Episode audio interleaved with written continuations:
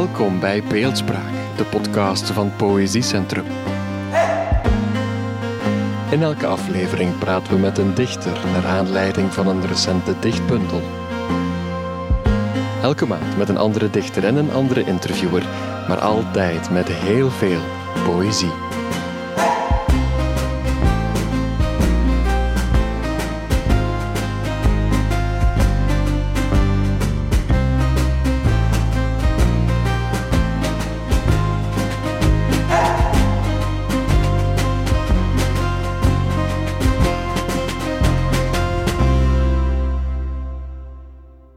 Naam is Obe Alkema en ik ben poëziecriticus voor NRC Handelsblad. En ik ga in gesprek met Alara Adilo, dichter van de bekroonde bundel Mythe en Stoplichten.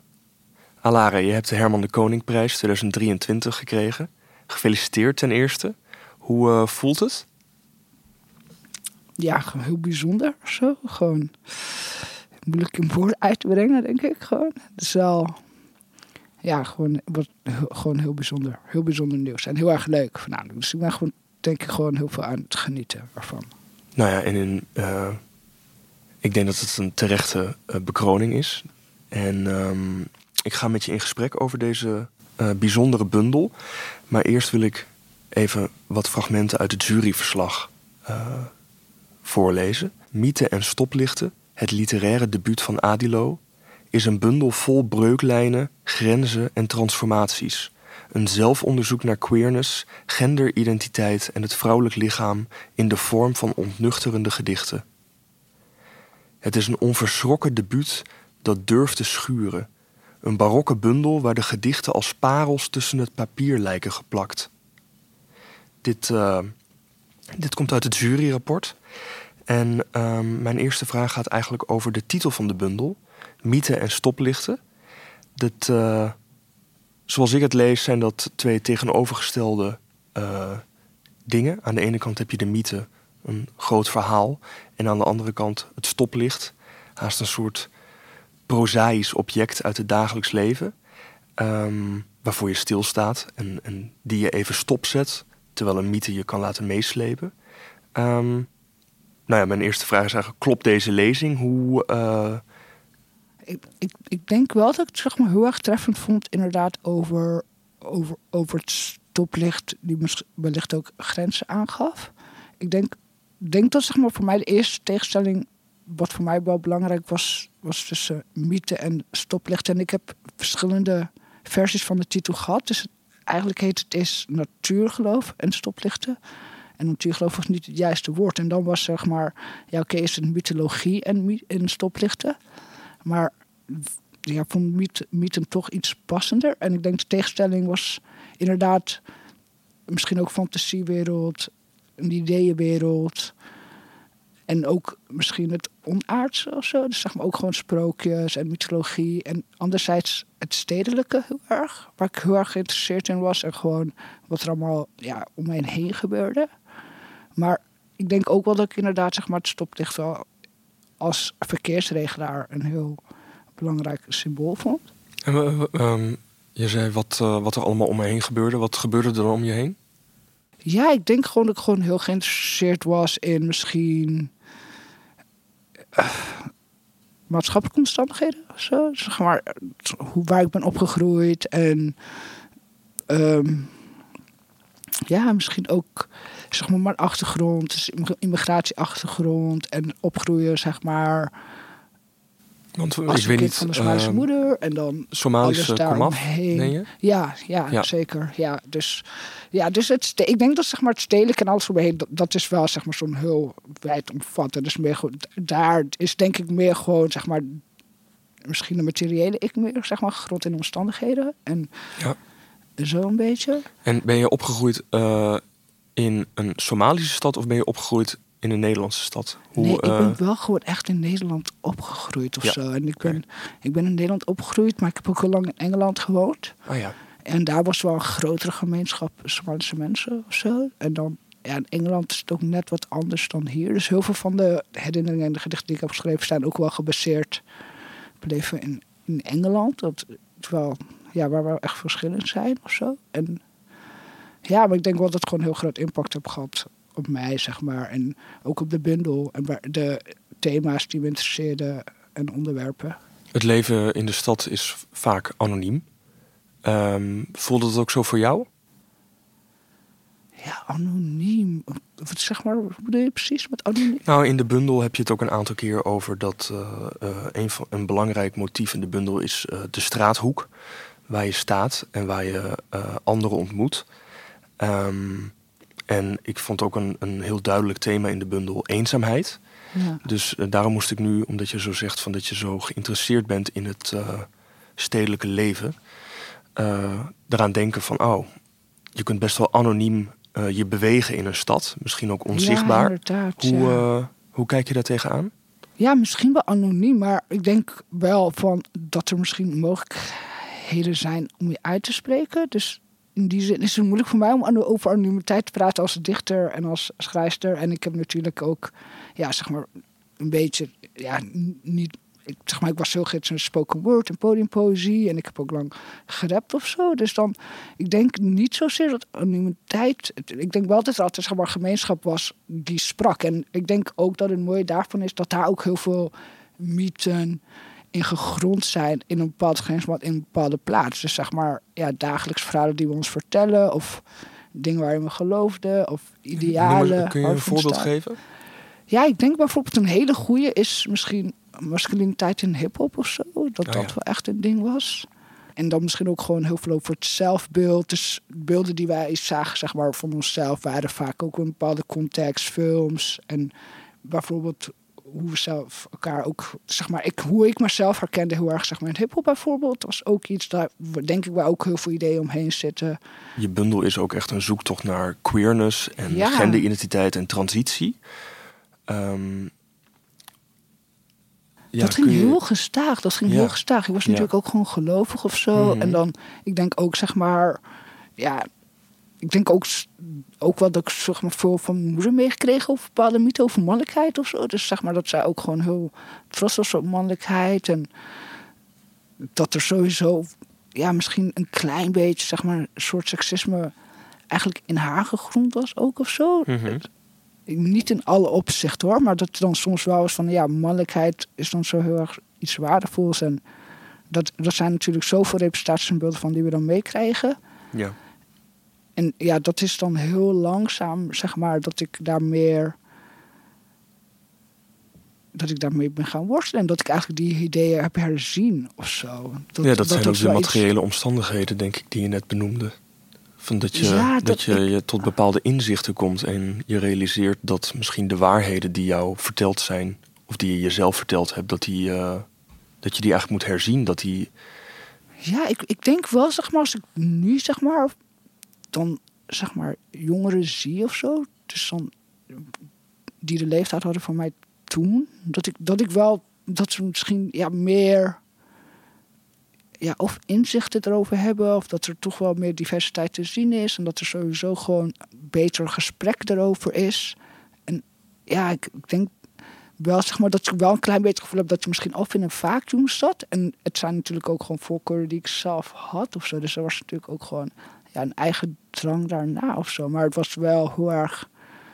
Dat, dat werd dan wel heel erg explosief of zo. En dus ja, dat zijn, ik denk wel dat dat wel echt zo'n zo'n ding is dat ik dan heel lang heb meegedragen. Een beetje, en wanneer ben je daarover begonnen te schrijven? Hoe lang eh, is, de, is deze bundel in ontwikkeling geweest? Ja, het is wel. Ik, ik heb net gezegd vijf jaar of zo. Ik denk dat ik drie jaar geleden tekende bij Prometheus. Dat ik toen officieel begon. Drie of vier jaar geleden. Ja, het is nu natuurlijk vijf jaar geleden. Maar ja, ik denk dus drie, vier jaar ongeveer. Vanaf het moment dat ik begon te schrijven. En ik weet wel dat ik. ik zeg maar. Toen ik contract geschreven was, ik nog niet in transitie. En een jaar later wel. En Oh ja. toen ben ik wel gevraagd van wil je erover schrijven. En toen had ik er nog niet echt zin in of zo. Maar ik ben gewoon waarom wel. niet? Ja, ik denk wel dat ik gewoon dan. Ja, dat ik niet te veel. Dat, dat mijn poëzie alleen daarover ging of zo. Dat ik ook dacht, ja, omdat ik dan een transvrouw ben, dat ik dan alleen over dingen moest schrijven en queer dingen. En ook gewoon dat het gewoon heel erg moeilijk was. Dus ik weet niet precies wat ik erover moest zeggen. En toen ben ik heel langzaam gaan beginnen een aantal gedichten te schrijven. En aan het begin lukte dat echt niet. Dus er kwam wel wat op papier, maar niet dingen waar ik blij mee was. En ik ben zeg maar, meer gaan zoeken van... oké, maar wat is dan heel erg zeg maar, belangrijk mij om over te schrijven? En ik denk de eerste gedichten waren dan de Het Spijt Me gedichten. Dat dan heel erg was, ja, dat ik eigenlijk een beetje... ja, die zoektocht naar zeg maar, de onderdrukking van mijn eigen transitie... en de worsteling ermee en ook de relatie met mijn moeder... En van daaruit, dan had ik twee gedichten. En toen begon ik, toen, ja, het was gewoon heel erg fijn om droog te schrijven. Het was een heel fijn proces en ik heb veel van geleerd. En het was ook gewoon een uitdaging voor mij om daar, om specifiek over een bepaald onderwerp te schrijven. En toen heb ik gewoon nagedacht over meer gedichten.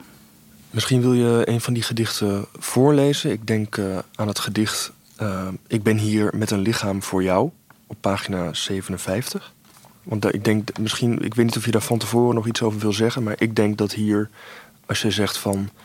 Uh, ik vond het moeilijk om over mijn transitie te schrijven en ik wil dat het ook over meer gaat. Ik denk dat, uh, dat je in dit gedicht eigenlijk beide overwegingen, alle ambivalente gevoelens die erbij komen kijken, dat die er heel mooi in zitten. Ik ben hier met een lichaam voor jou. Ik wil mijn lichaam inruilen. Mijn lichaam is koppig. Mijn lichaam doet lastig de laatste tijd. Ik heb hif in mijn lichaam en de mensen wijs als ze me zien. Ik ben een symbool voor zelfvernietiging geworden. Wil je een mop horen over een lichaam? Ze vonden een lichaam met een naald in de tong. Het lichaam was niet mooi. Om dit lichaam is de miljardenindustrie gebouwd. Het lichaam is een vaartuig, het lichaam is een lot, het lichaam is een vernedering. Mijn lichaam is een trofee voor succesvolle mannen de lichaam zijnt, deint, lijdt, heeft spijt. Daar, in de uiterste randen van de taal, ligt een zwart lichaam neergeschoten. Een perfect lichaam is ook een last. Lichaam met pik waar eigenlijk geen pik aan had moeten zitten. Lichaam vol ziektes, lichaam vol zaad van vreemden, lichaam vol naalden, lichaam vol ideologieën. De lichaam is van jou. Draag het, streel het, accepteer het, eer het, verkoop het. Dit lichaam dat van seksen moet veranderen. Dit lichaam dat seksueel maar niet kan krijgen. Dit lichaam dat we bekleden. Lichaam dat we aanbidden. Lichaam dat we verstoppen. Lichaam dat niet vergaf, niet vergat. Er zijn zoveel ingangen uh, in dit gedicht van waar je het over kan hebben, over wat het lichaam uh, oproept, wat je ziet. Uh, welke emoties er getriggerd worden. En um, nou, ik moest ook weer even terugdenken aan dat anonieme wat ik net uh, benoemde. Um, het gaat denk ik ook heel erg in deze bundel over uh, je laten leren kennen. Ja. Uh, ja. Dat je je lichaam leert kennen.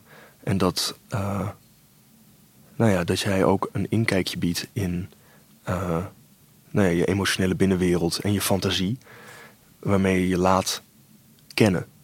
Dat je je lezers een blik gunt. En um, dat vind ik heel mooi in dit gedicht, omdat het, uh, het, uh, het schiet van hot naar her. Je bent uh, niet alleen de negatieve kanten van een lichaam komen naar voren, maar ook dat je het moet koesteren. Ja. Hoe, um, hoe is dat voor jou gegaan? Ben jij van eigenlijk walging richting het koesteren? Um, het schrijf, zeg maar. Ik denk dat ik met het schrijfproces dat ik op een duur, zeg maar, misschien ook een gedicht las, dat dan qua vorm. Een gedicht van jezelf? Nee, nee, nee. Een gedicht las van een ander, uh, ah ja, van okay. een ander dichter. Ik denk dat dit een Zuid-Afrikaanse dichter was. Um, en dat ik dan die vorm zag en dat ik gewoon een hele boeiende vorm zag. En dat ik daar eigenlijk gewoon mee wou experimenteren. En toen is het dan, oké, ja, het lijkt me leuk om dan. Ik ben hier met een lichaam van jou. Dus ik denk dat ik gewoon heel veel zin had over, dit, over het lichaam. Dus dit lichaam. En dat ik dan eigenlijk gewoon heel veel ben gaan schrijven en een beetje gaan associëren van wat er naar voren kwam. En ik heb natuurlijk gewoon zeg maar veel meer geschreven dan dit of zo. En dan uiteindelijk er meer naar gekeken van oké, wat wil ik houden? Wat zijn zeg maar de zinnen die voor mij het meest waardevol zijn en het belangrijkste. En toen heb ik ze bij elkaar gelegd. En ik denk ook wel, ja, ik, denk inderdaad wel gewoon dat het automatisch kwam in de zin van, het er zijn natuurlijk heel veel positieve dingen aan het lichaam of zo. Van, dus dat is wel, ja, dat dat, dat, dat het eigenlijk natuurlijk voortkwam. Of zo. Dat natuurlijk voorspeld het was niet van, oh, ik moet er nou wat positiefs in zetten. Ik denk, toen ik ging associëren over lichaam, kwamen er heel veel dingen naar voren. En er zijn een aantal dingen die ik zelf vond dat het zeg maar.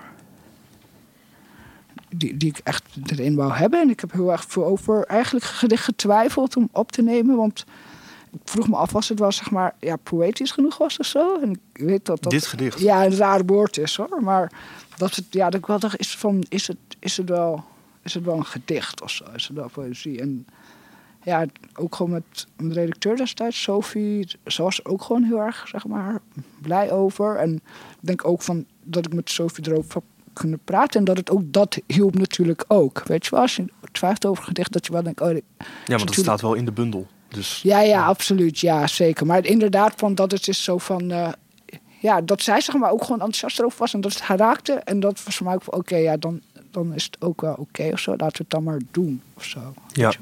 ja, en je schrijft in een ander gedicht dat je queerness een fuga is. Dus echt een soort meer, dat, er, dat het meer stemmig is. Dus uh, um, hoe. Um, uh, dat lichaam roept ook meer, meerdere dingen bij jou op. En in het gedicht dat uh, voorafgaat aan dit gedicht over het lichaam staat. de vraag is of mijn transitie de geboorte van een vrouw is of de productie van een voorwerp, geschapen door een mannelijke fantasie schuilt mijn geluk in de ogen van mannen, in de ogen van anderen. Kun je daar iets meer over zeggen? Over die te, uh, wat is, het antwoord op die vraag eigenlijk? Het is heel grappig, want ik ben hier echt zeg maar meerdere keren over gevraagd. Ik denk de eerste keer in Groningen en dat was dan Koen Pebelbos. En dat er dan heel onhandig zeg maar zo gesprek werd of zo. Van wat bedoel je daar te zeggen of zo. En ja. Ik denk dat misschien dat ik het belangrijkste wat ik kan noemen is ik was zeg maar ook gewoon in transitie of zo. En er was heel moeilijk voor mij, zeg maar, die worsteling te doen. En ik, ben, ik heb besloten om daarover te schrijven. En daar ben ik heel erg blij omdat ik dat gedaan. Dat heeft mij heel erg geholpen. Maar het waren natuurlijk ook gewoon heel veel gevoelens en zeg maar vragen en worsteling die ik in mezelf zeg maar had. Dus ik denk dat ik me, mijn eigen verlangen na de transitie heel erg ben gaan ondervragen. Omdat ik ook wat ouder, uh, een ouder transvrouw was. En dat het ja, echt zo'n zeg maar, zo'n een vloedgolf was. Mm en ook heel erg overweldigend. En ja, ja ook natuurlijk ook gewoon zeg maar mijn wereldbeeld en alle ideeën die ik had. En het was heel erg ontregelend en dus dat ik ook echt me afvroeg van, ja, waar komt die transitie nou precies vandaan? Ja. Uiteraard is natuurlijk gewoon de narratief dat ik gewoon geboren ben, zeg maar, in een lichaam dat niet mijn gender uh, weergeeft. Ja. Maar het, voelde voor mij ook van, ja, oké, maar daar, daar, ja, daar wordt niet genoeg mee gezegd of zo. Dat bood voor mij niet genoeg.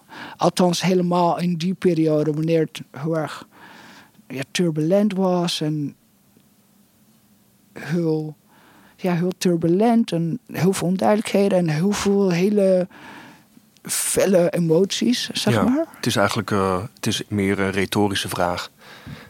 Die, uh, die, uh, nou ja, die geen antwoord, of het antwoord spreekt voor zich. Ja, absoluut. Ja, nu wel. Weet je. En die is het absoluut gewoon, ja, ik ben gewoon, zeg maar, ik ben gewoon, ik ben gewoon een vrouw. Maar zeg maar, ja, dat, dat was niet volledig zichtbaar voor mij of voor anderen. Ja. En dat is nu wel gewoon heel erg simpel. Maar ik denk wel dat, dat, dat ik... Ik ben wel, zeg maar, een persoon die heel erg houdt om van...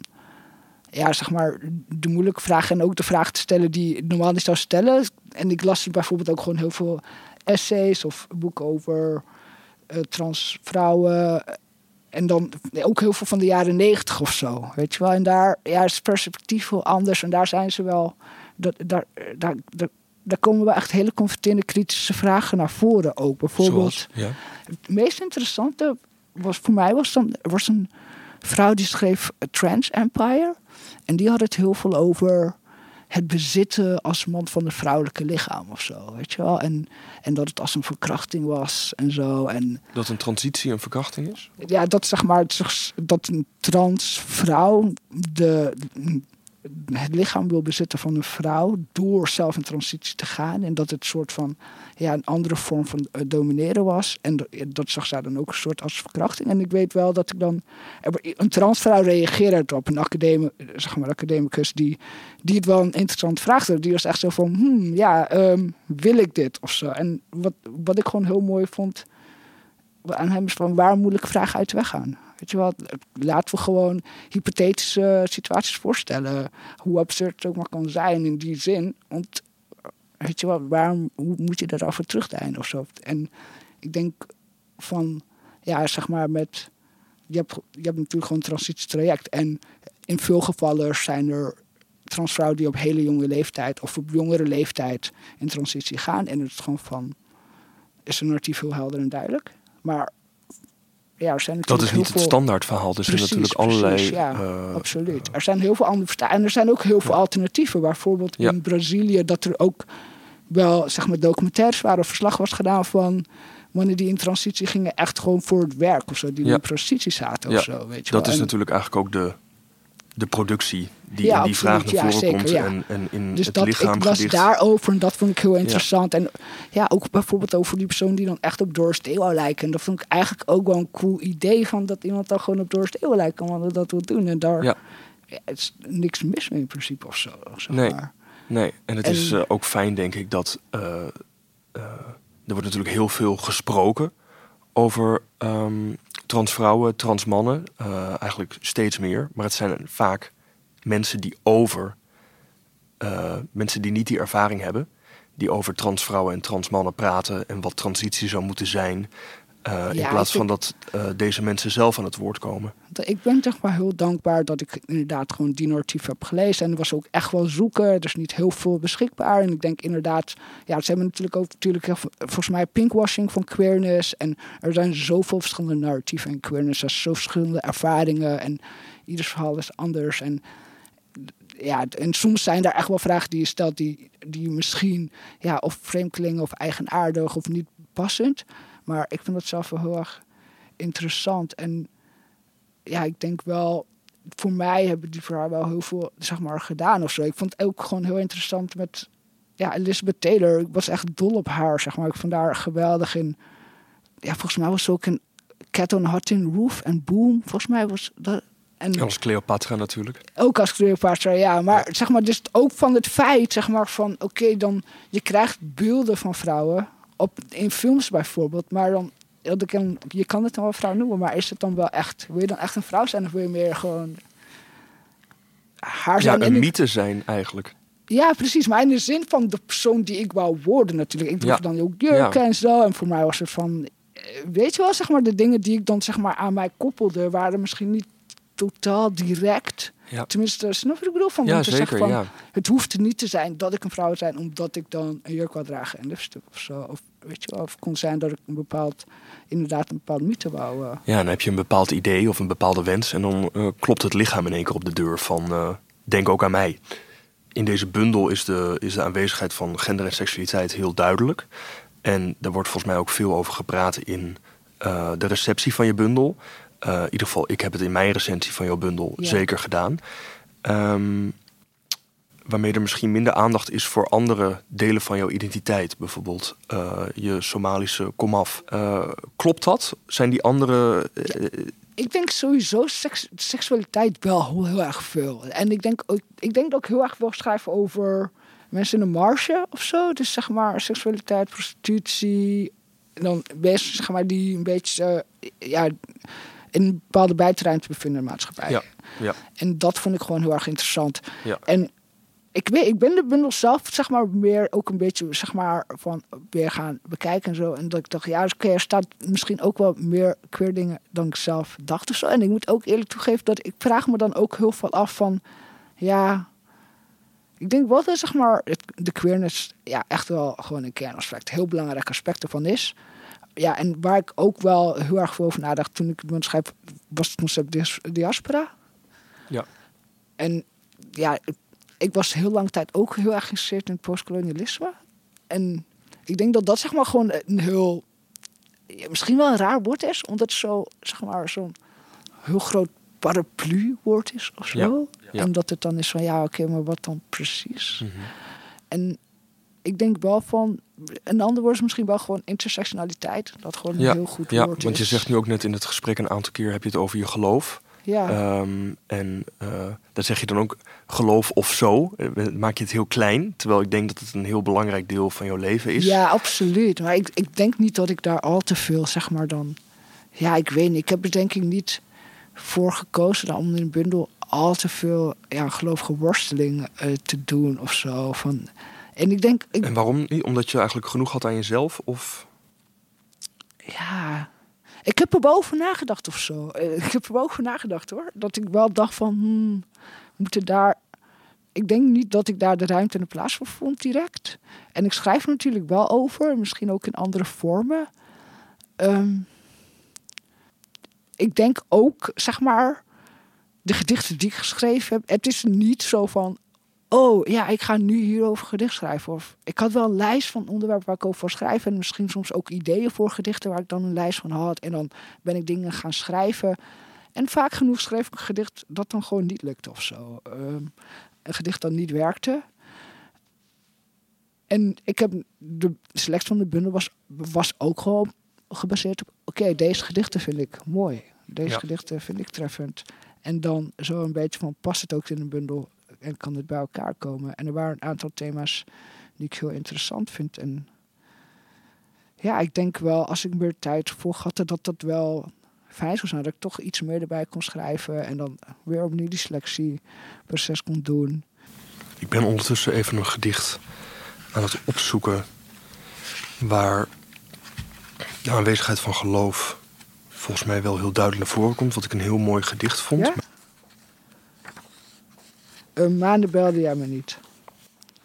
Ik dacht elke dag aan jou, tot je mist werd. We zien de andere, we zien de andere mensen door de mist die wij zelf zijn. Ik zag je steeds minder, de politie kwam steeds meer. Ik miste steeds meer geld, ik ergerde me aan. Altijd maar het portemonnee te moeten verstoppen. Je zuster spaarpot. Het was koud in het huis, want in de leegte die je achterliet broedden duizenden winters. Dacht je ooit, ik hield niet meer van jou. Wanneer de stromingen bij de klif brengt, je neerstort en neerstort. Kon je schip van liefde maar tijdig verlaten. Ik liet mijn moeder, land en familie achter om hier iets op te bouwen wat we mee terug konden nemen. Je maakte me woedend kind, geen besef, geen enkel besef. Je gaat op straat, je wil straat zijn. Je dacht dat de straat je een koninkrijk schenkt. De straat gaf je afknappende botten. Trok ik aan je lichaam, sorry, ik wilde brand uitblazen. Sloeg ik op je hand, sorry, ik wilde slak uit je verjagen. Mijn zoon droeg een witte kamies. Wanneer hij thuis kwam van het vrijdaggebed, reciteerde Al-Kaaf. De jongens vielen in slaap in de grot. En toen ze wakker werden, waren er honderd jaren verstreken. Je slaapt in een grot van ideeën. Jouw wil is een blinde zeeman. In de kast heb ik rozemarijn staan Spaanse pepers. Soms spreek ik tegen je alsof je naast me staat in de kas, wanneer ik de gewassen water geef. Mijn bezorgdheid tastte naar je koppigheid. Ik gaf je geld om wiet te kopen en ik wilde niet dat je ging stelen. In de nacht zag ik het bloed van vale gins aan de lichtsperen van engelen. Ik wilde dat we samen in mijn droom konden wonen, zoon. In plaats van deze koude wereld van rots en breekbare woorden. Eh, ik denk dat het eh, gesprek met dit prachtige gedicht kunnen beëindigen, Alara.